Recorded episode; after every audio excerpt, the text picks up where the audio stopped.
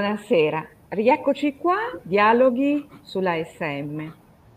Eh, l'impegno di questa sera è quella di raccontare soprattutto una storia di amicizia tra due persone che probabilmente avete già riconosciuto, almeno una, eh, un'attrice, Antonella Ferrari, e io qui non dico altro perché secondo me il suo nome dice tutto, non ha bisogno di aggettivi, non ha bisogno di essere raccontata perché il suo nome dice tutto. E poi abbiamo uno scienziato, eh, e quel volto sorridente è quello di uno scienziato e uno scienziato simpatico che si prende anche volentieri in giro e si chiama Roberto Furlan e se avete voglia di farvi un giro su Twitter eh, vedrete come si definisce lui. Si definisce come un neuromilanista isterico, un neurofilosofo eh, agnostico, un neuroscienziato dilettante, ma in realtà non è un dilettante. Vi svelo subito che è una figura di quelle che la storia della sclerosi multipla sta contribuendo a cambiarla in maniera decisiva e importante. Ecco, questa sera però vi chiederemo di raccontarci una parte di voi che non è nota, oltre che della vostra amicizia, eh, di quella parte che non si vede, di quella parte che però a noi piace, eh, perché, perché siete persone speciali e quindi vogliamo conoscervi un po' meglio. Io comincio a fare una domanda ad Antonella, secondo me già te l'aspetti, ma secondo me è doveroso farti questa domanda.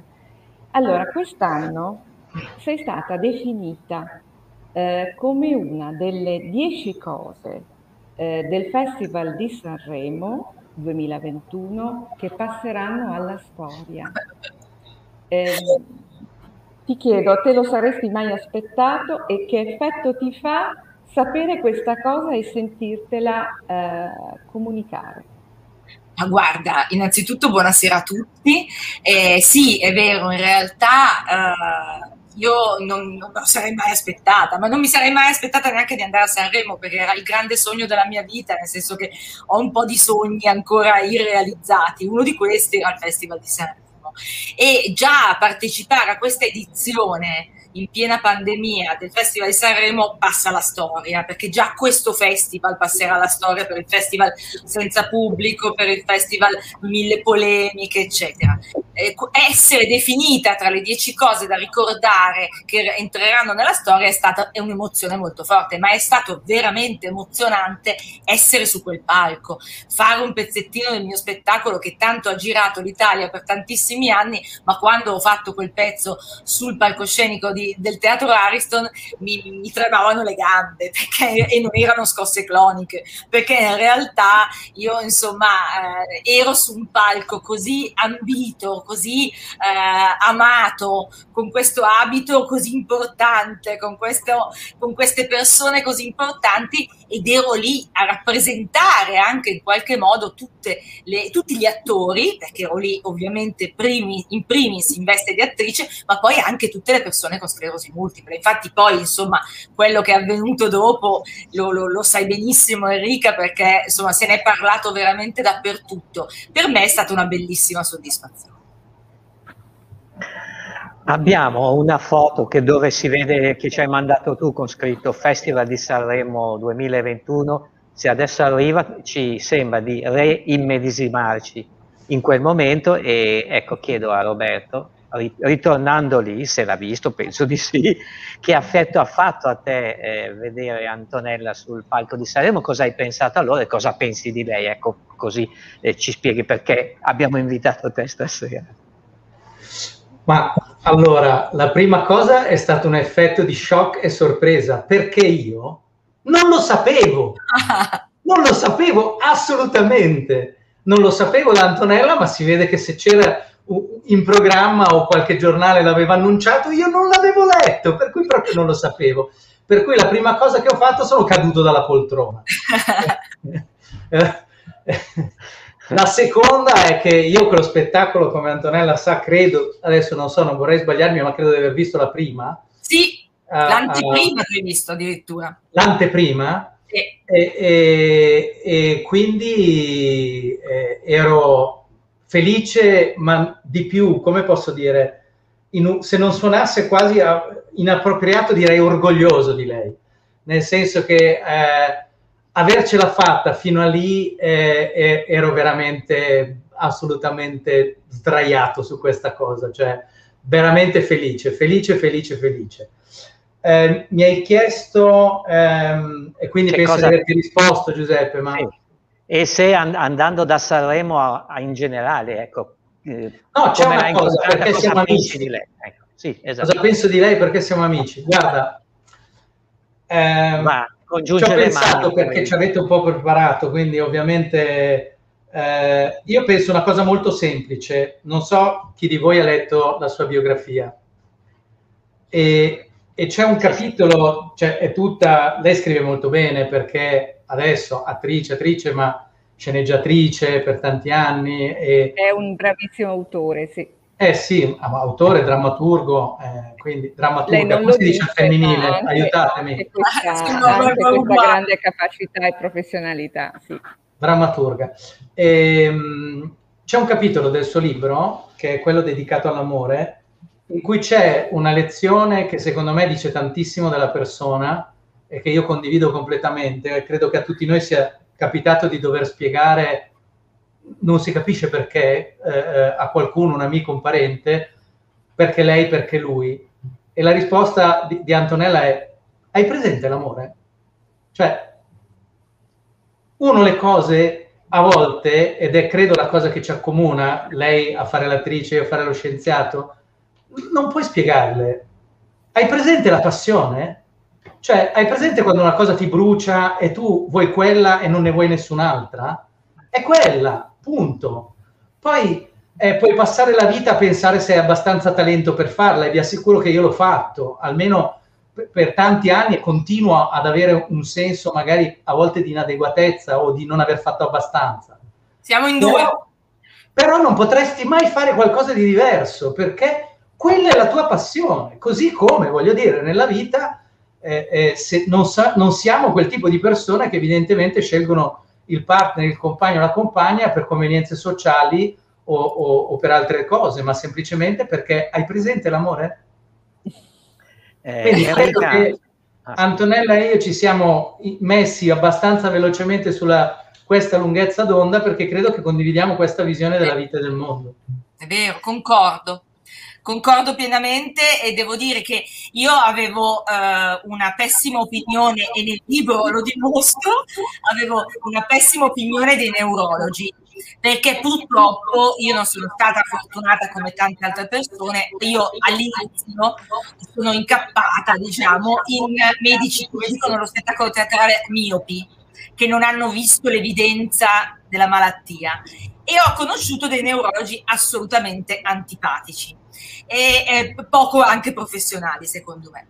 Eh, poi per fortuna invece sono finita in ottime mani, i miei neurologi sono delle bellissime persone, anche se magari non simpatiche come Roberto, e insomma comunque Roberto conosce i miei neurologi, bravissimi, tutte persone fantastiche, però Roberto è un'altra cosa, Roberto è un amico prima di tutto. E quando io l'ho conosciuto ero un po' eh, sulle mie, perché per me era uno scienziato, era un neurologo e mi metteva, mi incuteva un po' timore, mi è bastato parlargli un po' per capire che eh, lui era completamente fuori di testa e totalmente diverso da, da, altri medici e soprattutto ho scoperto il lato umano di Roberto, che è un lato fondamentale e che mi ha permesso di essere sua amica, di chiedergli consigli da amica, non tanto da paziente, eh, ma da amica. Infatti io non sono eh, tra i suoi pazienti, ma sono un'amica che ogni tanto gli, man- gli chiede aiuto per questa o quest'altra persona che non sta bene, magari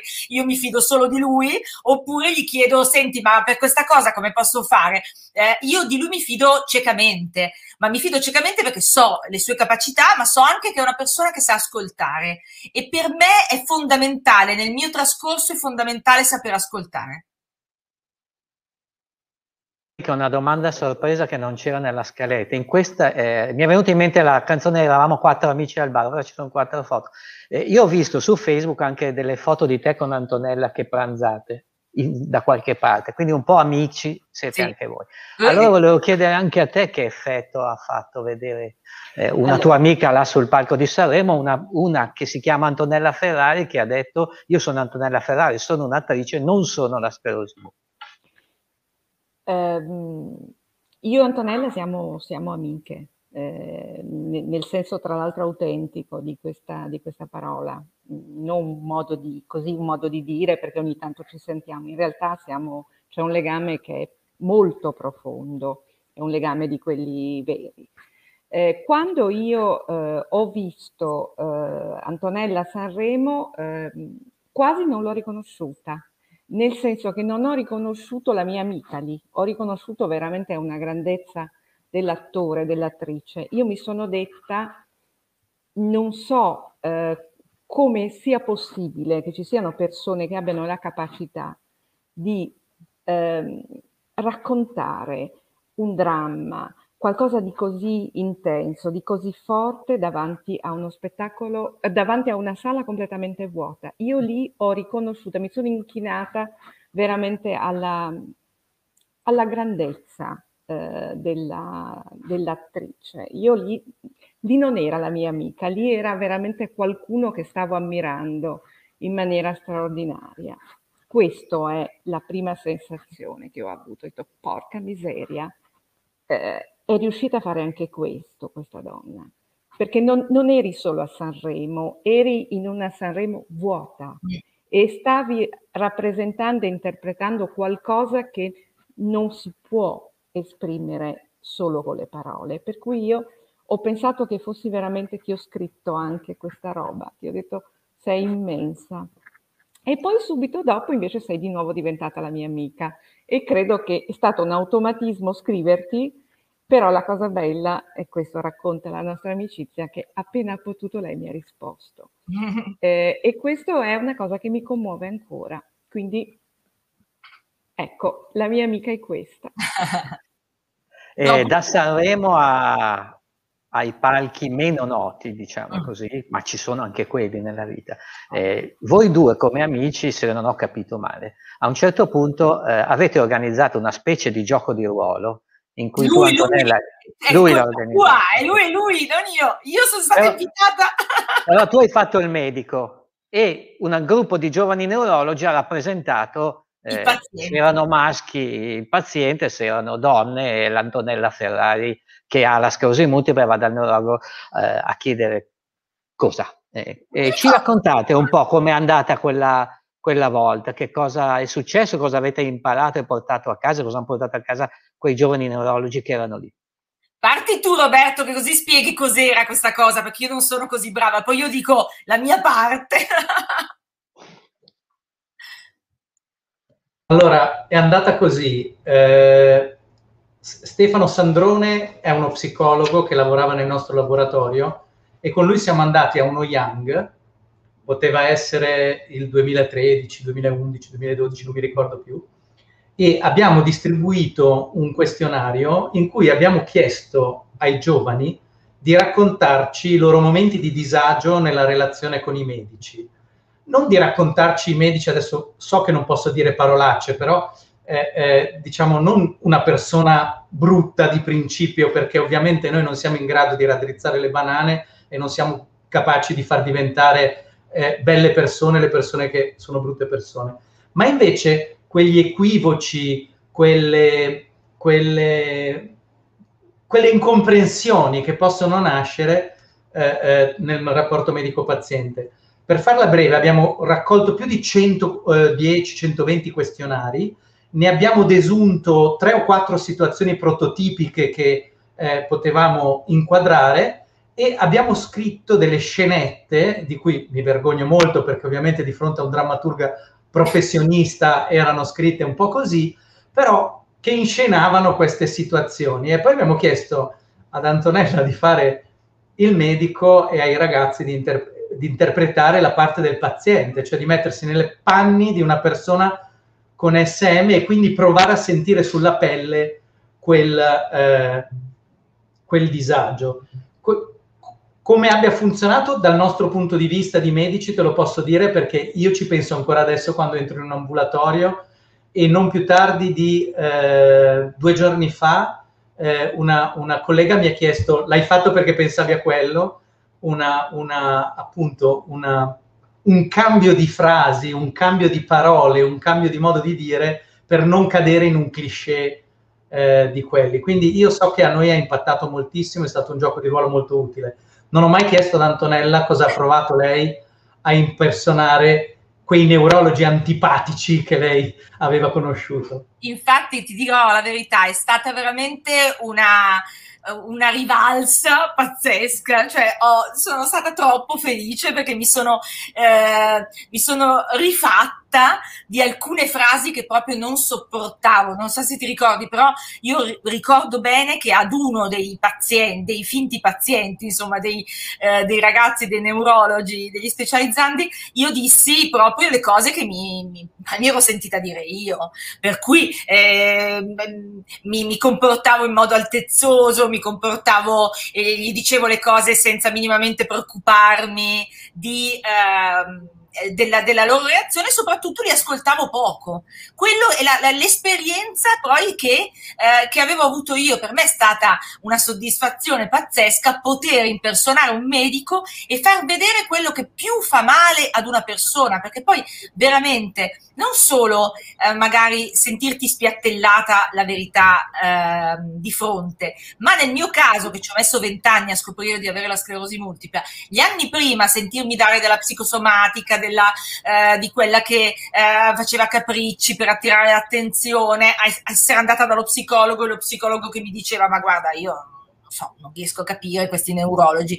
Quindi eh, veramente il mio trascorso mi aveva fatto vedere proprio eh, diciamo la figura del neurologo come una figura molto eh, lontana da me. E quel giorno mi sono un po' rifatta tutta dicendo, dicendo un po' di, di, di, cose, però ricordo che i ragazzi erano contenti ed erano imbarazzati nel rispondere, nel, nel, nel, nel sapersi, nell'atteggiarsi, perché vedevano una persona scostante, antipatica, che gli diceva delle cose antipatiche e, e questi li vedevi in, in, difficoltà, quindi li ho messi in difficoltà, ma eh, è stato, credo, un bene, perché poi appunto Roberto mi ha detto che è stato utile anche anche a questi ragazzi vedersi eh, così dall'altra parte della barricata. Credo che sia fondamentale. Eh, c'era anche un film un bel po' di anni fa di un, eh, di un, medico che poi si ammala e scopre l'altra faccia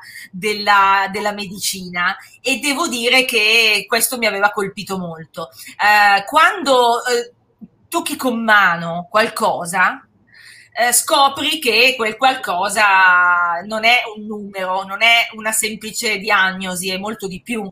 E quindi le parole, tra l'altro, che ti dice il neurologo, per noi che siamo lì affamati di novità, di, eh, di notizie, di, di, di soluzioni, Qua, qualunque cosa ti dice il neurologo, tu te la porti a casa. Io mi sono resa conto che ho, eh, ho fatto notare al mio attuale neurologo, che poi è dell'equipe che mi ha scoperto la sclerosi multipla San Gerardo di Monza, io gli ho fatto notare di avermi detto delle cose e lui non se le ricordava minimamente, mentre io me le ricordavo molto bene perché su di me a me non hanno fatto dormire la notte, lui le ha dette e, e, basta, io una dei tanti pazienti della giornata, ci credo che non, non, non se le ricordava, non l'ha fatto con cattiveria, però quello che dite voi neurologi a noi, per noi è fondamentale, ce lo ricordiamo anche con vent'anni di differenza. Altro che, altro che. Quindi, guarda, sei riuscita anche in questo momento, anche se non sei sul palcoscenico di Sanremo, a dire un'altra verità con una, con una forza magnifica, eh, Antonella. Questo è assolutamente vero. E tu hai scritto una cosa sul tuo libro, mh, mm, sulla tua biografia. Dubito che riuscirò mai a interessarmi solo della mia vita. E questa è un'altra cosa che in qualche modo racconta di te, tanto ci racconta quello che hai appena detto, no? Eh, che eh, hai, hai, sempre questa voglia di, di, di, prendere le parti delle persone più fragili e, e, di chi è fragile anche in quel momento lì, il momento per esempio in cui si affronta un, una diagnosi. Ehm, e, ehm, e, c'è un aspetto che in qualche modo ha illustrato, no? Un attore, un'attrice, è persona che deve saper ascoltare, che deve saper guardare, cogliere, emozionare, deve sapersi emozio- deve emozionarsi, deve anche capire, capire con la pancia, non solo con la testa. E, e io ti chiedo quanto per te che sei attrice, sei anche scrittrice, sei anche autore, ma quanto per te il saper ascoltare è una risorsa? Allora, innanzitutto premetto, eh, mio marito considera questa cosa un difetto più che un pregio, perché io eh, mi preoccupo tanto per gli altri a volte più che per me stessa, quindi mi, mi, mi accorgo che mi, mi faccio carico di tantissime problematiche. Poi potete immaginare, io ricevo veramente una valanga di messaggi al giorno, o sui social, o via sito, o via rubrica. Ricevo una valanga, non vi dico dopo Sanremo, e c'è tantissima gente che mi chiede anche dei consigli medici. Eh, allora, innanzitutto i consigli medici io premetto, lo dico subito, guardate, non posso darveli perché non sono, paziente, non sono medico, ma sono paziente. Però eh, Roberto lo può testimoniare, tantissime volte mi sono messa nei panni di qualcuno che era disperato, non trovava il neurologo, non, non, non era soddisfatto, aveva paura, eh, non sapeva, non, non, gli avevano dato una diagnosi eh, certa. E, e, allora io il telefono amico chiamavo Roberto, gli dicevo Roberto aiutami tu, troviamo qualcuno, molto spesso era lui poi che eh, ovviamente vedeva queste persone e poi magari le indirizzava oppure se le prendeva in carico, però comunque lui mi ha aiutato molto spesso perché eh, essere un'attrice è anche vestire i panni di altre donne, e anzi è, è una delle cose più belle dell'essere attrice, il poter vestire i panni di altre donne. L'essere una, eh, in qualche modo vista dalle persone non solo come un'attrice, ma una paladina, una che porta avanti le battaglie di altri, è una grossa responsabilità che molto spesso mi ha messo in difficoltà, perché non, non, nego che certe domande, certe problematiche mi hanno fatto riflettere, cioè non, non, riesci a dare una parola giusta a tutti, una soluzione a tutti. Ci sono situazioni talmente drammatiche alle quali tu non puoi, puoi ascoltare queste persone, ma tra l'altro sono talmente tante che fai fatica ad ascoltarle tutte. Per cui ci sono persone che ti scrivono e ti dicono io ti ho già scritto tre volte ma non mi hai mai risposto. Ma eh, magari io, io, sono da sola, non ho il social media manager che mi guarda Facebook, che mi guarda Instagram, quindi io per leggere tutti i messaggi che ho ricevuto solo dopo Sanremo, faccio l'esempio perché è il momento più vicino che abbiamo, ehm, io non ho ancora finito di leggerli tutti, cioè talmente tanti che non, non ho finito e non riesco a rispondere a tutti, ma non perché mancata volontà, è proprio perché è difficile e, ed è difficile anche mettersi nei panni degli altri, però io di carattere, lo ero anche prima di ammalarmi, sono una persona che si interessa molto della vita altrui, che ascolta molto il dolore altrui e che spesso si, si, si fa carico anche di quel dolore, ma molto spesso, un po' perché sono molto cattolica, mi è servito per dire Antonella sei proprio fortunata, perché guarda quella persona lì, quella sta soffrendo, magari è da sola, magari ha, è stata lasciata dal, dal proprio compagno, cioè tu sei fortunata. E quindi ridimensionare anche il tuo dolore guardando il dolore altrui e scoprendo che molto spesso il dolore altrui è ancora più drammatico. E allora te ne fai carico, ma ti ringrazi anche Dio di avere nella vita eh, incontrato delle persone che ti vogliono bene, delle persone che ti supportano, dei medici per, in questo momento in gamba, non in passato, ma in questo momento in gamba, e quindi mm, certo, eh, non mi interesserò mai solo della mia vita, sono proprio un'impicciona di natura. Sì, però, però anche questa è un'altra cosa che dico che forse non tutti sanno. Magari tu ti definisci un'impicciona, però io ti definisco un'impicciona simpatica, perché oltre ad essere comunque una persona intelligente, assolutamente generosa e attenta all'altro, però sei una persona che fa anche ridere, fa anche ridere molto, per cui hai una straordinaria, grande, grande simpatia. Ma infatti il mio sogno, io a fare i comici anche a Sanremo, io avevo chiesto ad Amadeus, fammi fare il pezzo comico dello spettacolo, fammi fare il pezzo comico. E lui mi ha detto, ma abbiamo già Fiorello che fa ridere, non abbiamo bisogno di...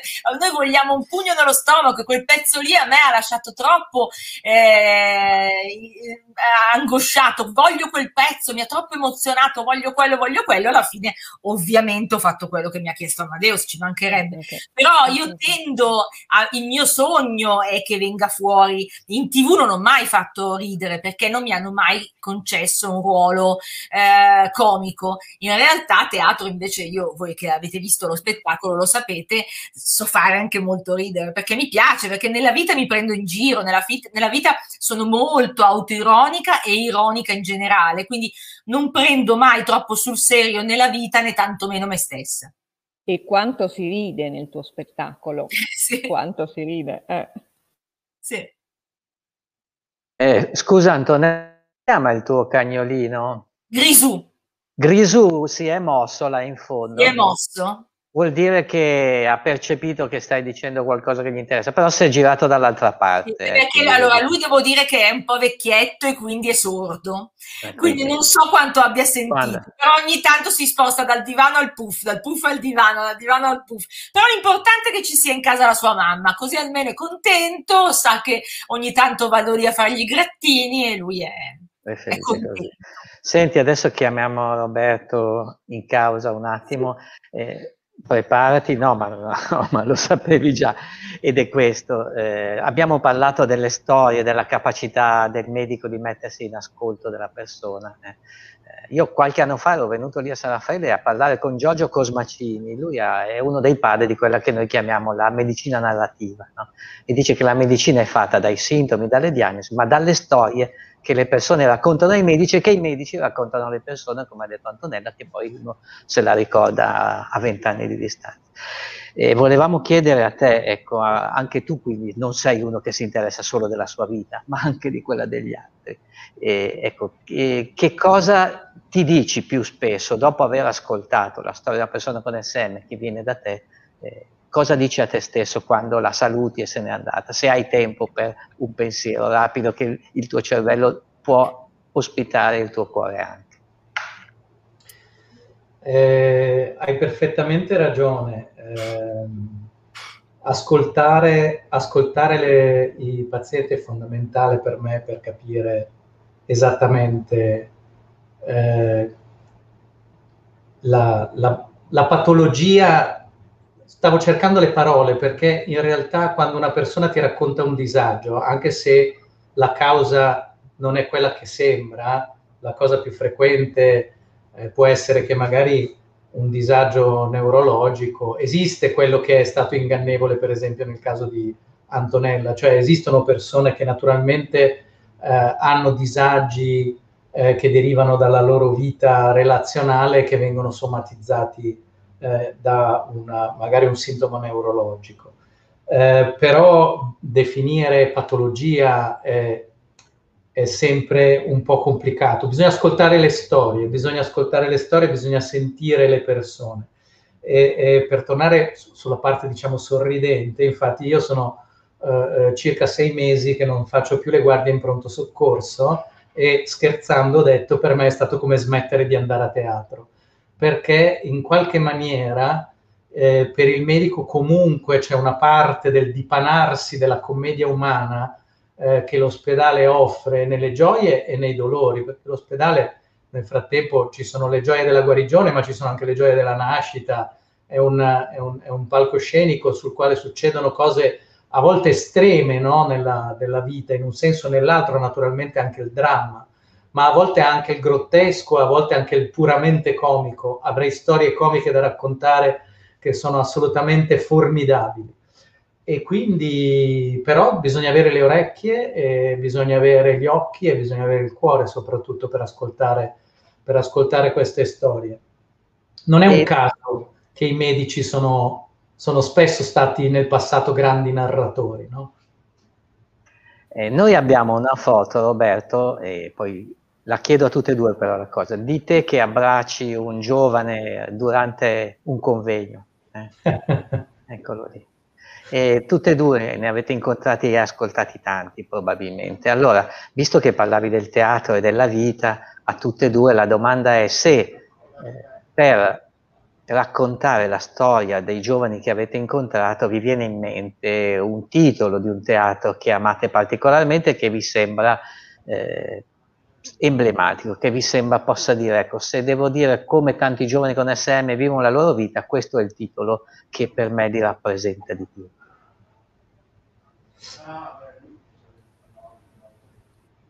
Anto, sei muta, devi togliere il muto al microfono.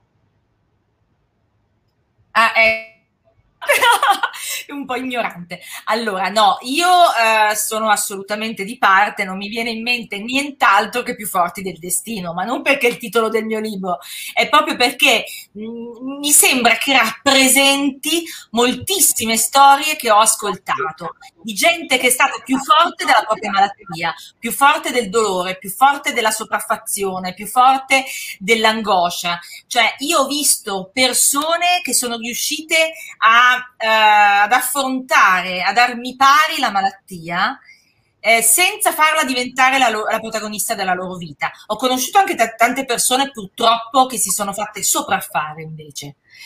Purtroppo sì. Però quelle che ricordo maggiormente, quelle che mi hanno insegnato, quelle che mi hanno eh, veramente fatto bene al cuore, sono quelle più forti del destino. Quindi io lo so che sono scontatissima, ma mi viene solo quel titolo.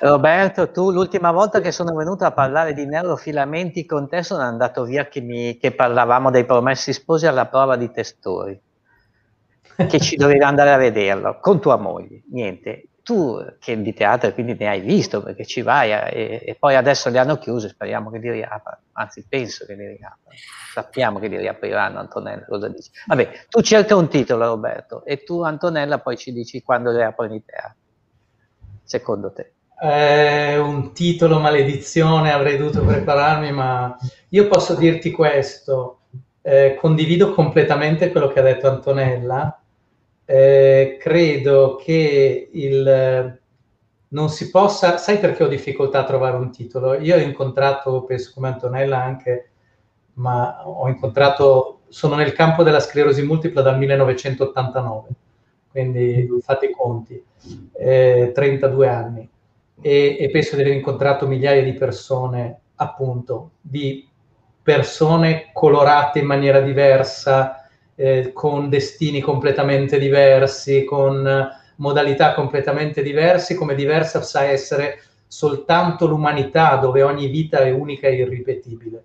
E quindi uniformarle in un unico titolo faccio fatica anche se il tratto unificante delle persone che hanno trovato la loro via e il loro equilibrio è esattamente quella di non aver permesso eh, a se stessi di diventare la propria malattia. La malattia è una condizione che accompagna, è una iattura, eh, costringe a imparare un mestiere che è il mestiere di curarsi, ma non ci identifica. Se noi, con, se noi diventiamo nell'identità la nostra malattia, c'è qualcosa che non va. E questo diventa a volte una disabilità straordinariamente più grande di un arto che non funziona o di una sensibilità che non c'è, piuttosto che di un qualunque deficit neurologico. E questa è la lezione, è la lezione, credo, più grande che ho imparato e che mi hanno insegnato centinaia di persone che quell'equilibrio in qualche maniera lo hanno trovato. Se tu riesci a trovare da questa storia un titolo, io lo accetto volentieri, a me adesso così non viene, mi vengono stupidaggini, non, non voglio dirlo. Comunque, io l'avevo detto che Roberto è una persona speciale, eh? quindi certo. eh, l'avevo, l'avevo, annunciato e quindi Non a caso ho chiesto di lui quando mi avete detto eh, chi vuoi invitare? Invita un amico a questa chiacchierata che faremo con le persone di AISM. Io ho subito detto, Giuseppe lo sa, Roberto Furlan, se non mi maledice perché l'ho, gli ho scatole, però io ho pensato a lui perché mm, nel, nel, nella mia mente quando penso a Roberto penso prima all'amico e poi al ricercatore. Se penso a quanto sia grande lui eh, nel suo lavoro, mi sento piccolina perché insomma io sono un'umile persona, lui con questa, questo cervello pazzesco, eh, cioè è un premio Rita Levi Montalcini. Stiamo eh parlando sì, del 2009, 2009 premio Rita Levi Montalcini. Eh, chapeau 3000 E sai che abbiamo anche una foto, ora poi le abbiamo, ora vediamo se, eccola, ecco. eccola. Che roba, ragazzi. Avete anche la mia con Rita Levi? Esatto. Ci accomuna anche lo splendido incontro con la mitica con, Rita, Levi. Rita Levi Montalcini. Eccoci eh, qua. Mamma mia, come ero giovane. Qua mi sa proprio il primo anno che eh, venivo a qualche evento di AISM perché proprio... Probabilmente, sì. sì. Pensa.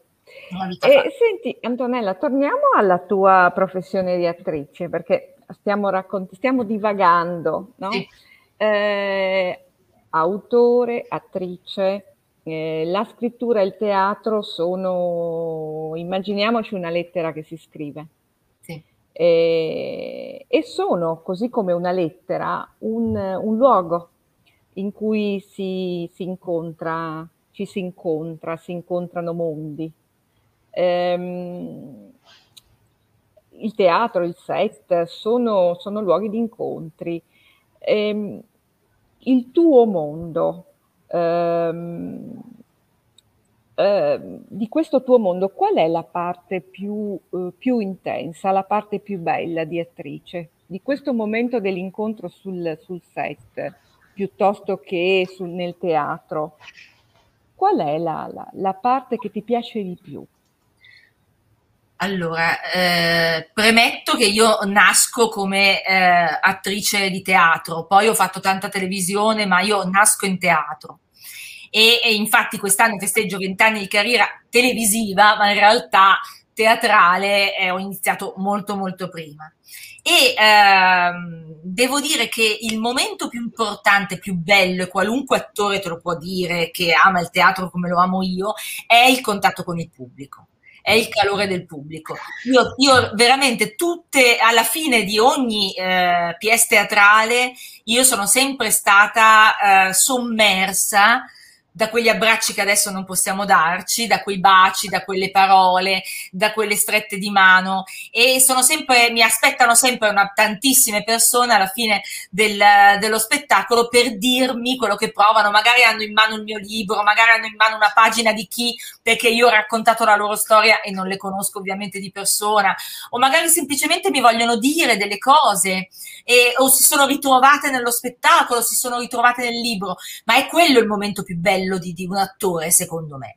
Eh, è proprio il contatto con il pubblico. Infatti, quando lavori su un set è molto bello ed è molto, molto, molto meno faticoso che fare la, l'attrice di teatro perché giri come una trottola in giro per l'Italia e, e, io ne so qualcosa, mentre invece sul set te ne stai libera, tranquilla, quando tocca a te ti, ti truccano, ti coccolano, ti portano il caffè, ti portano il tè, poi fai la tua parte e poi hai finito. È veramente un privilegio immenso. Ma lì il contatto con il pubblico non ce l'hai, quindi è bellissimo, perché tu sai che poi un giorno quelle, quelle cose le, le guarderanno le persone, ma non hai quel, quel contatto umano, ce l'hai con gli addetti ai lavori, ce l'hai con il regista, ce l'hai con i, tutte le persone che lavorano lì sul set, ma non è come il teatro, perché il teatro ti dà quella dimensione di calore, quell'abbraccio infinito della gente che ti coccola. Poi io sono particolarmente fortunata perché con questo spettacolo, con Più forte del destino, ho girato per sei anni e ho registrato praticamente sold out in quasi tutte le città italiane che ho toccato. Quindi è stato veramente un colpo d'occhio bellissimo vedere platee immense di gente che ti applaudono, che, ti, eh, che si alzano in piedi. Mi ricordo che proprio parlando, tornando a Sanremo con quella platea vuota, dopo dietro le quinte, uno degli autori mi ha detto se questa sera ci fosse stato il pubblico sarebbe stata una grande standing ovation. Io, eh, per me è stata un'emozione anche solo sentirmelo dire, perché la standing ovation per un attore è il massimo, il non plus ultra del, dell'egocentrismo di noi attori. Per cui eh, quando è successo a teatro ed è successo per fortuna spesso anche nella tappa che ha visto Roberto, che era l'anteprima dello spettacolo, eh, è stato una gioia immensa. Quindi questo lavoro ti dà delle emozioni, ti dà delle gioie e io eh, mi fermo a pensare non mi, ve- non mi riesco a vedere da nessun'altra parte se non lì, su un palcoscenico. Il bello è eh, sul, diciamo, sul, sul palcoscenico ma il bello è ancora più di più dopo il palcoscenico. Eh, sai che sto pensando che quando io ero venuto, sono, sono, venuta a Roma quando hai fatto il tuo spettacolo, eh, io mi ricordo che eh, forse eh, il momento del dopo spettacolo è durato più dello spettacolo stesso. sì, era infinito, sì, sì, sì. Era infinito. Bellissima questa cosa. Quella sera eh, mi ha particolarmente emozionato perché c'era in scena, perché è una mia amica da una vita, Lorella Cuccarini. Mm. Io mi aspettavo che alla fine dello spettacolo ci fosse una fila enorme per salutare Lorella Cuccarini e una filina piccolina per salutare me. Invece avevo più gente che mi aspettava rispetto a Lorella. Lorella a un certo momento se n'è andata, ha detto vabbè vi saluto, ciao, e io continuavo a salutare la gente. Questo mi ha emozionato tantissimo perché vuol dire che la gente era lì per lo spettacolo. Al di là del fatto che fosse anche Lorella che mi ha fatto un grandissimo regalo, che la ringrazierò tutta la vita per questo regalo, ma lei per prima mi disse la serata è tua, vedrai che la gente verrà a vedere te. E infatti quella sera la gente veniva ad abbracciare me ed è stato bellissimo. È vero. Eh, Roberto, scusa se ti richiamiamo in causa, eh, perché il ricercatore, il medico, il presidente dell'Associazione Italiana di Neuroimmunologia è anche un attore dilettante o non lo so, comunque fa l'attore, va anche lui sui palchi. Eh, com'è questo tuo amore teatro e cosa, e cosa succede quando sei lì? Oddio che imbarazzo, vabbè, allora rompiamo il ghiaccio definitivamente e così dico anche quello che Enrica non ha avuto il coraggio di dire all'inizio della definizione di Twitter perché finisce con neuropirla professionista. E quindi sì, sarò... Ogni tanto mi piace fare il neuropirla. Per me è terapia, è strettamente terapeutico è una piccola filodrammatica di paese, però il lavoro è estremamente, estremamente serio e fa parte un po' dei discorsi che si diceva prima, nel senso eh, io apprezzo moltissimo la preparazione, nel senso che eh, il lavoro di entrare nei panni di un altro che avete chiesto con ben più eh, appropriatezza, diciamo, ad Antonella, però è un esercizio che a tutti noi fa bene ogni tanto infilarsi nelle scarpe, nei panni degli altri. E quindi entrare nei pensieri, nei gesti, capire le intenzioni, capire una frase come si può dire in 5.000 maniere diverse, ma non come esercizio di stile, ma perché per incarnare sentimenti e motivazioni e pregressi e intenzioni e temperamenti completamente diversi e sono gli strumenti che affili per poi poter ascoltare le persone e capire che cosa c'è dietro esattamente. Quindi, quindi, è così. Per il resto non voglio dire niente perché mi imbarazza e basta, anche perché adesso vi faccio un po' ridere un pregresso.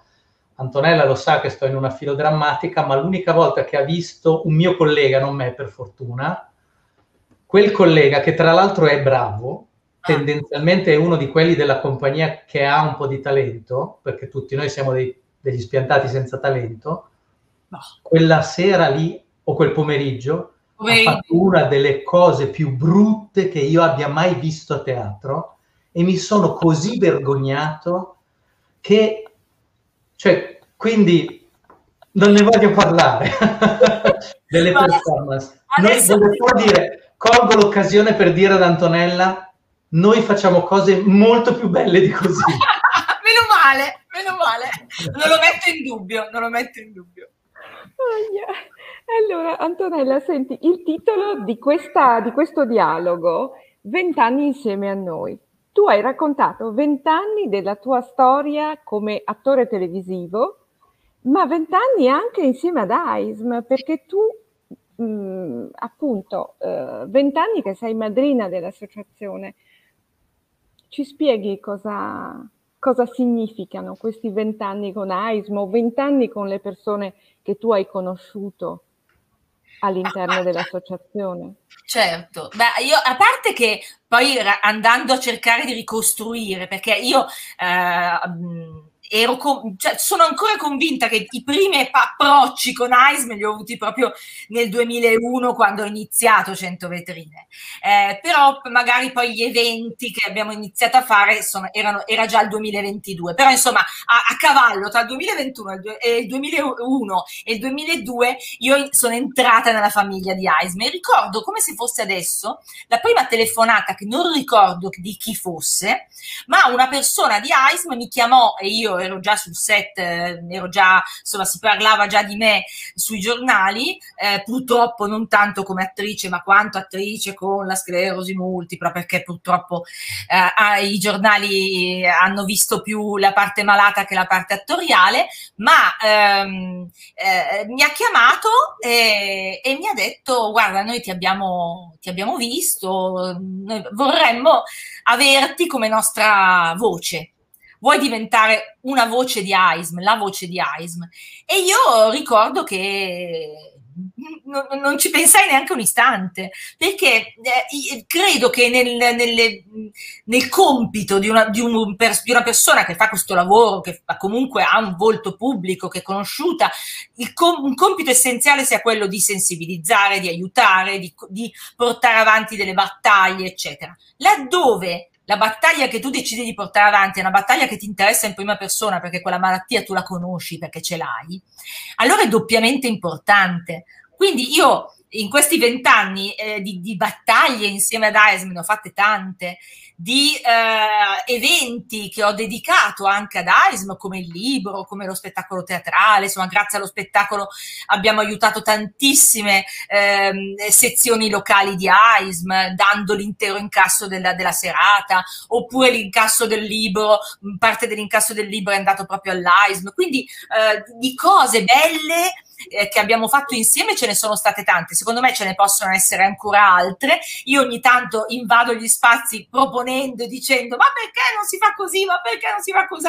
Perché sono una mh, con la mente sempre eh, aperta e poi ho la fortuna di conoscere tantissime altre realtà associative, perché sia con la mia rubrica su chi, sia eh, insomma col mio lavoro vengo chiamata anche da altre eh, associazioni che mi chiedono magari eh, aiuto e allora vedo magari delle cose che starebbero bene anche in AISM, allora magari le propongo, ma sicuramente è un, um, un legame che non si può, um, cioè, non si può interrompere, è un legame che, che ormai è talmente eh, vecchio da considerarsi proprio un legame, un affetto stabile, ecco. Eh, tra poco eh, iniziamo una piccola sezione di domande se chi ci sta seguendo ce le manda, noi le facciamo passare. Per adesso abbiamo fatto girare un po' di commenti man mano che arrivavano, però volentieri loro sono a disposizione anche per rispondere a domande a sorpresa.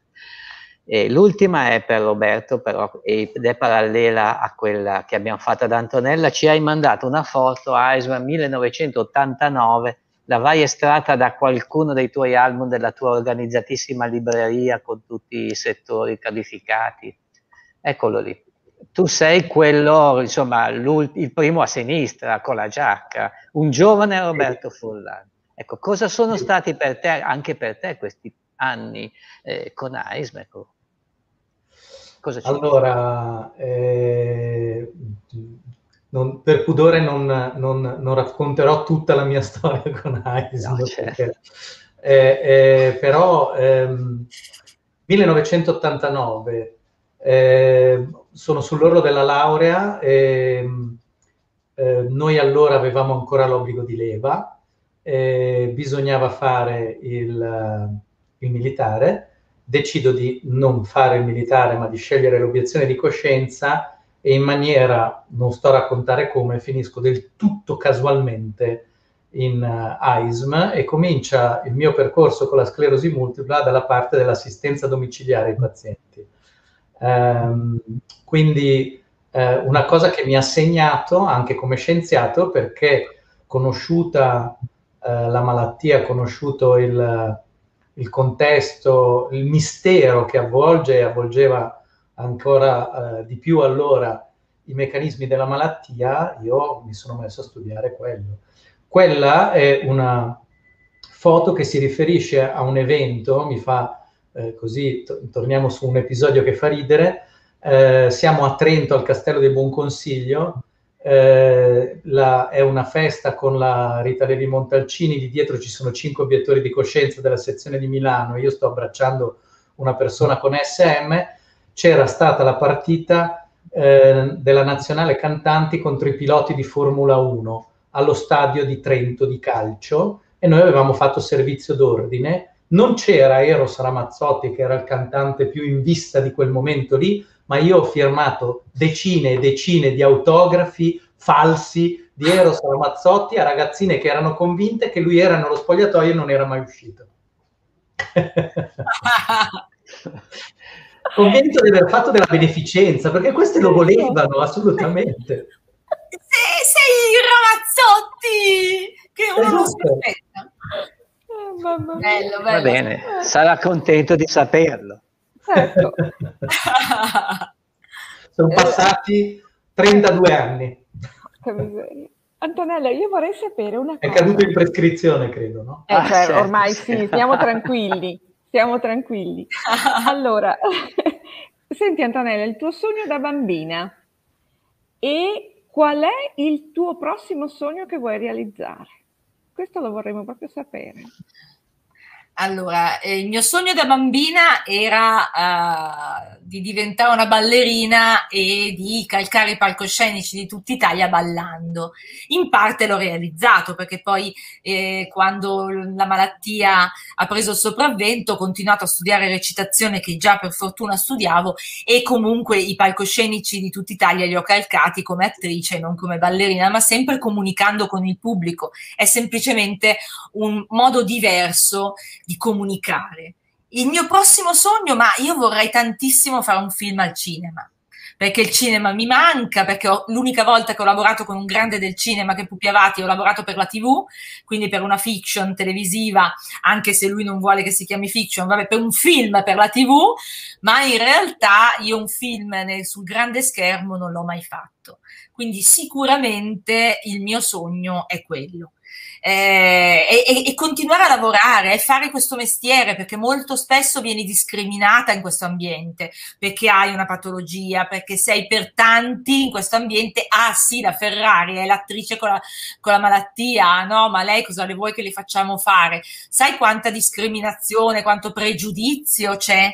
Eh, non a caso poi molte persone quando mi vedono sul palco si accorgono che sono anche brava, ma in realtà eh, si è sempre parlato di me soprattutto per eh, la mia cartella clinica ed è quello che io ho chiesto fortemente ad Amadeus, ti prego, presentami come un'attrice perché io sono tale. E infatti lui così ha fatto, ha parlato di me come un'attrice e spe- parlando del mio spettacolo, perché eh, nel, nel, mio ambiente eh, purtroppo molto spesso sono stata messa da parte senza neanche essere rovinata. Quindi il mio sogno è che eh, si metta da parte un po' la mia cartella clinica e mi si provini guardando semplicemente le mie doti attoriali.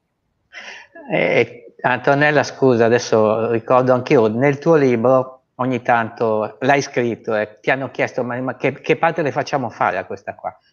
Mi sembra che tu abbia scritto fatemi fare la stronza, se si può dire. Sì, sì, sì, l'ho fatta anche.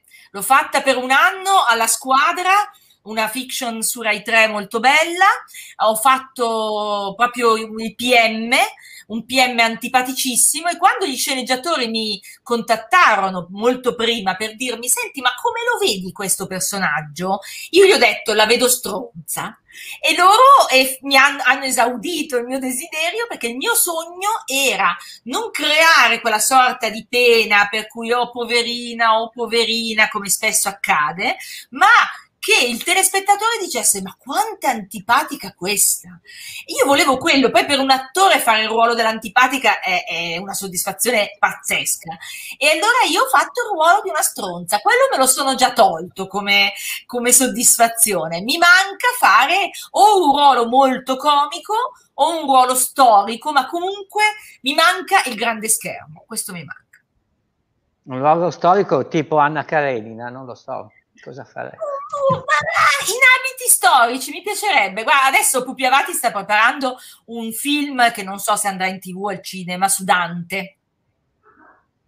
Sì. E, eh, so che mi sta pensando, speriamo che mi pensi proprio intensamente e che venga fuori qualcosa, però lì sarebbe una bella soddisfazione perché insomma eh, lì è un lo buono facciamo sapere, fa, fare, eh. entrare nella sua fiction sudante. Speriamo, speriamo.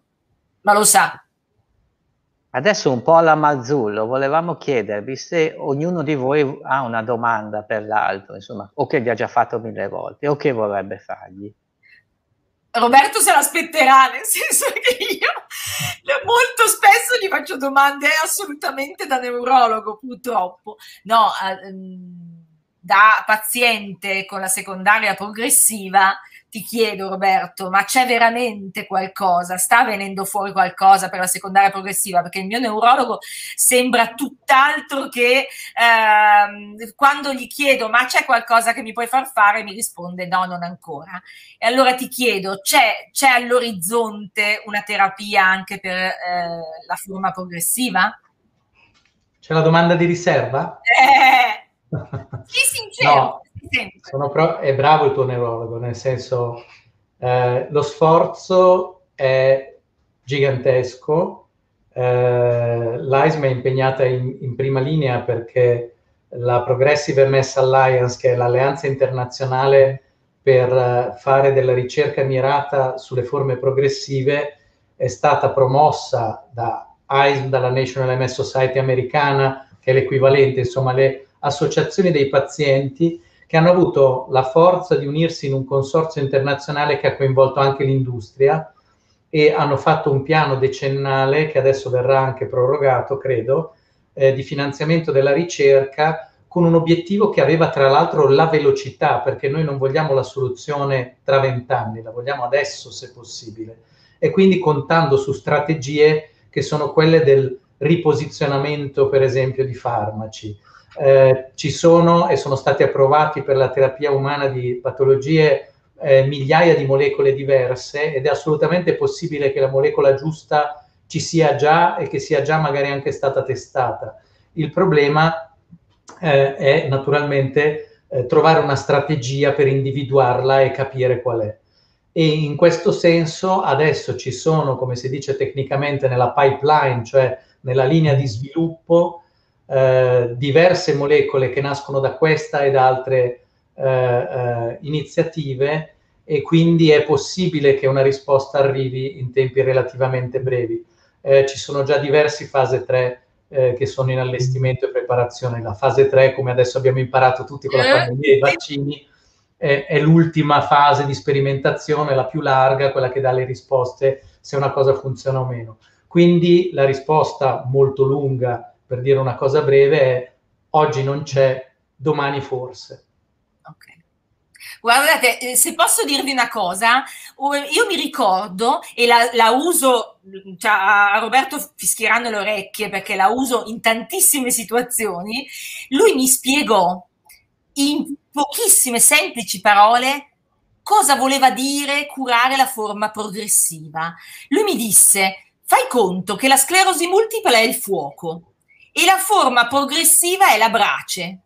Allora, cur- eh, spegnere il fuoco è molto più facile che spegnere la brace. Ecco, lui mi spiegò in poche parole in quel convegno dove io ho fatto il ruolo della, della, uh, della, del, del, neurologo, ecco, lui mi spiegò esattamente in queste poche parole e io da quel giorno ho capito che cosa vuol dire avere una forma progressiva e quando spesso la gente mi chiede, io sfrutto eh, il copyright di Roberto Furlan e uso uso questo uh, esempio perché secondo me è chiarissimo. Adesso ho visto uscire sul, sullo schermo la domanda di una ragazza, non so se ti porto via il lavoro, scusami eh, Giuseppe, come si fa a non diventare la malattia, a trovare qualcosa che sia noi senza che la SM prenda il sopravvento? Lei è una ragazza neodiagnosticata e lei si vede nel futuro, vede comunque presentissima la sclerosi multipla. Io a Linda voglio dire con tutto il cuore che è, è, normale che lei veda la sclerosi multipla parte della sua vita, perché lo sarà per tutta la vita. È, sarà parte della sua vita, sarà un convivente, a volte anche scomodo, a volte anche antipatico, ma lei non deve vederla a prescindere come la, la, sua storia d'ora in poi è la sclerosi multipla. La sua storia è la storia di Linda che ha anche la sclerosi multipla. Quindi pensa al tuo futuro, cosa vuoi fare da grande, che tipo di lavoro vuoi fare, se vuoi una famiglia, se vuoi sposarti. Pensa a quello, pensa a costruire quello. Poi in, vicino a te ci sarà comunque lei a rompere le scatole. Ma se non le dai troppa importanza, lei saprà anche a volte rispettare eh, il tuo volere. Devi essere tu per prima a darle veramente poco spazio, perché lei se lo prende di natura perché è un'egocentrica come gli attori, la sclerosi multipla. Se posso dare un consiglio, scusate, io non mi posso permettere di dare consigli come da Antonella perché io, come dico sempre, anche se conosco questa condizione, persone con questa condizione da 32 anni, eh, non posso parlarne come se la provassi perché non ce l'ho. Eh, però a Linda direi iscriviti allo Young e vai perché 400 persone che si chiudono in un albergo, che hanno l'SM e fanno un party gigantesco, fantastico, sono la terapia più potente che io abbia mai visto, eh, che ti fa capire come una vita sia assolutamente possibile senza che la, la, le, l'SM prenda, prenda il sopravvento.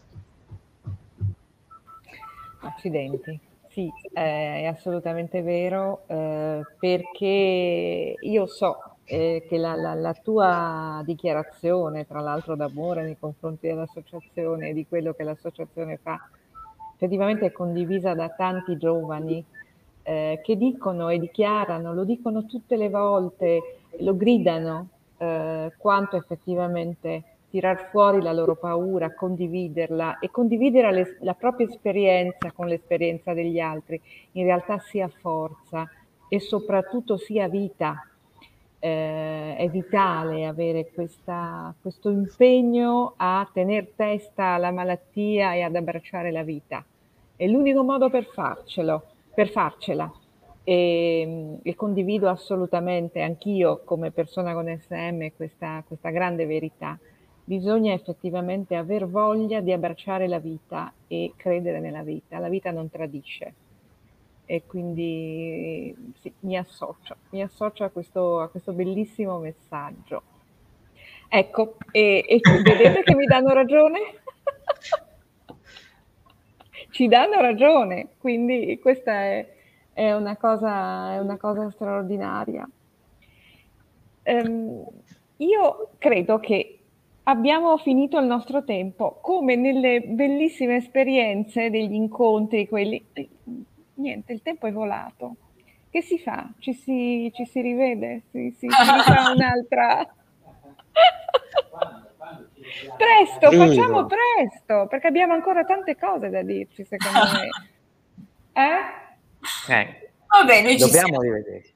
Antonella, tu prepara un teatro, invitaci, invitaci eh, tutti. No, il teatro, qui si dice che si apre il 26, ma voglio proprio vedere col coprifuoco alle 22 come si fa ad andare a teatro ed essere a casa alle 22. All'aperto, alle 7 di sera. La vedo, la vedo un po' difficile, insomma, io vedo ancora troppe limitazioni per vedere i teatri aperti come piacciono a noi. Speriamo, speriamo presto perché te, il mondo del teatro, il mondo del cinema, il mondo dei lavoratori dello spettacolo ha bisogno di ripartire perché altrimenti muore. Per cui veramente speriamo con tutto il cuore che si riparta. La verità è che però tutti abbiamo bisogno di eh. teatro, abbiamo bisogno di musei, abbiamo bisogno di spettacolo, abbiamo bisogno di cose belle, tra l'altro, di valori. E i valori viaggiano anche attraverso le belle interpretazioni, attraverso il palcoscenico, ehm, la musica e abbiamo bisogno di questo perché anche questo è un Mi ritorno alla ricordo- vita.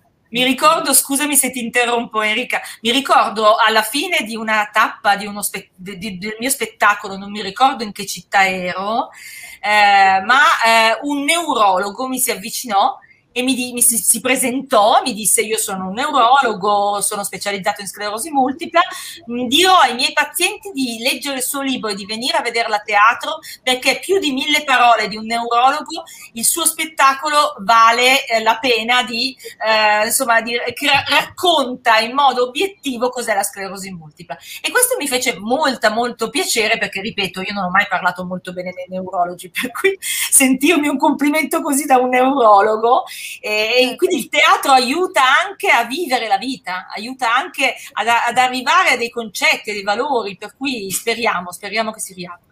Eh, vi aspettiamo, volevo dire anch'io la stessa cosa di Enrica, abbiamo, voi avete bisogno di recitare, ma noi abbiamo bisogno di voi, e quindi eh, se possiamo ascoltarvi e nutrire un po' l'anima, le emozioni, il cuore, la mente, il, il nostro immaginario, insomma ci fa molto bene, quindi ci Speriamo. contiamo. E per salutarci, Sì? prima ci salutiamo bene, poi facciamo andare, proprio per alimentare questa piccola grande voglia di teatro, una clip di Più forte del destino con cui poi chiudiamo la diretta, però prima eh, niente, se volete salutare, se avete un, un Ma nel pensiero... nostro, nel nostro brainstorming tu ci avevi chiesto anche una, una- una frase, una poesia, un qualcosa da dedicare all'altro. Io ovviamente me la sono preparata perché non, Ecco. eh, non, non sarei in grado, ma eh, adesso metto l'occhiale da Faiga e eh, c'è una frase di Bob Marley che io dedico a Roberto che dice i veri amici sono come le stelle, puoi riconoscerli solo quando è buio intorno a te. E visto che Roberto mi ha aiutato in momenti di buio attorno a me, eh, per me Roberto è anche quello, per cui volevo dedicargli una frase di Bob Marley che so insomma che può, può sicuramente piacergli. Ecco. Ti voglio bene. Io invece ti dedico un... uh, non è un verso, anche se è il verso cantato nel ritornello, di un'altra passione comune che abbiamo, anche se ci dividono i colori, ed è l'inno del Liverpool. You'll never walk alone. Non Grazie. finirai mai da sola. Grazie. Grazie veramente. Grazie, Grazie a voi. grazie, grazie tantissimo. Ciao. Alla prossima. Alla Ciao, prossima. Ciao, ciao, ciao.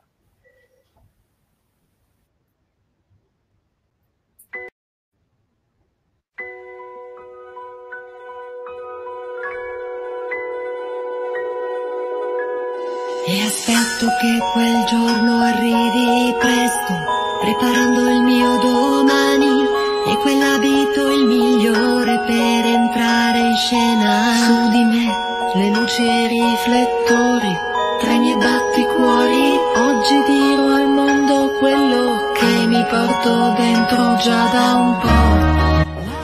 L'attrice disabile in Italia suona ancora male. Per tutti, l'attrice è quella che fa sognare. È quella tutta curva e sguardo invitante. L'attrice con il tacco 12. Beh, sì. Quella con la stampella 112. Ni.